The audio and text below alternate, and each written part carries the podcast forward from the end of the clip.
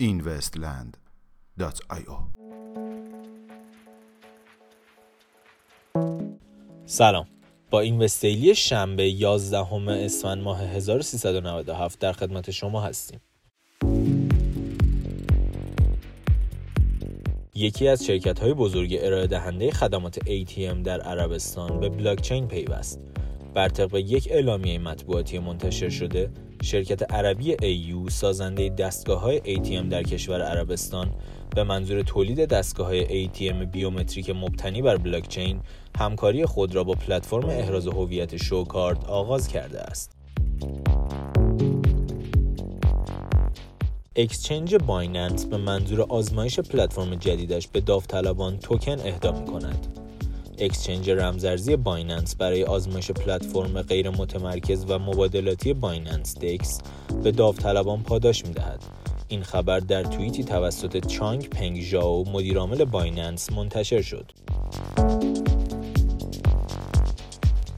بر اساس توییتی منتشر شده توسط یکی از وکلای دادگاه فدرال جیک چرووینسکی شکایت مطروح علیه استارتاپ پرداختی Ripple در دادگاه فدرال همچنان باقی خواهند ماند.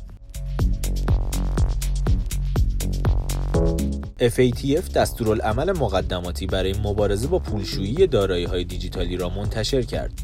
FATF که یک سازمان بین دولتی را برای ایجاد سیاست های مبارزه با پولشویی توسعه داده است، طی اعلامیه‌ای در وبسایت خود دستورالعملی مقدماتی در رابطه با رمزارزها را انتشار داد.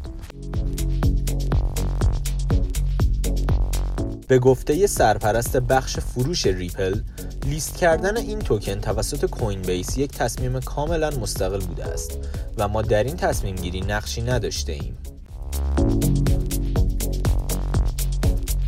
ارائه سرویسی جدید توسط Doc.com توسعه دهنده توکن MTC کاربران اپلیکیشن های Doc Health و Doc Emotions زین پس می توانند از سرویس Doc Plus به منظور بهبود فرایند درمان خود استفاده نمایند. تولد هوش مصنوعی غیر متمرکز توسط کمپانی SingularityNET هنگامی که کمپانی SingularityNET چشم انداز دموکراتیزه کردن هوش‌های مصنوعی را در اواخر سال 2017 به اشتراک گذاشت این جامعه دست به دست هم دادند تا این هدف بزرگ را به واقعیت تبدیل کنند. در نهایت پلتفرم بتا SingularityNET در سه فاز منتشر شد.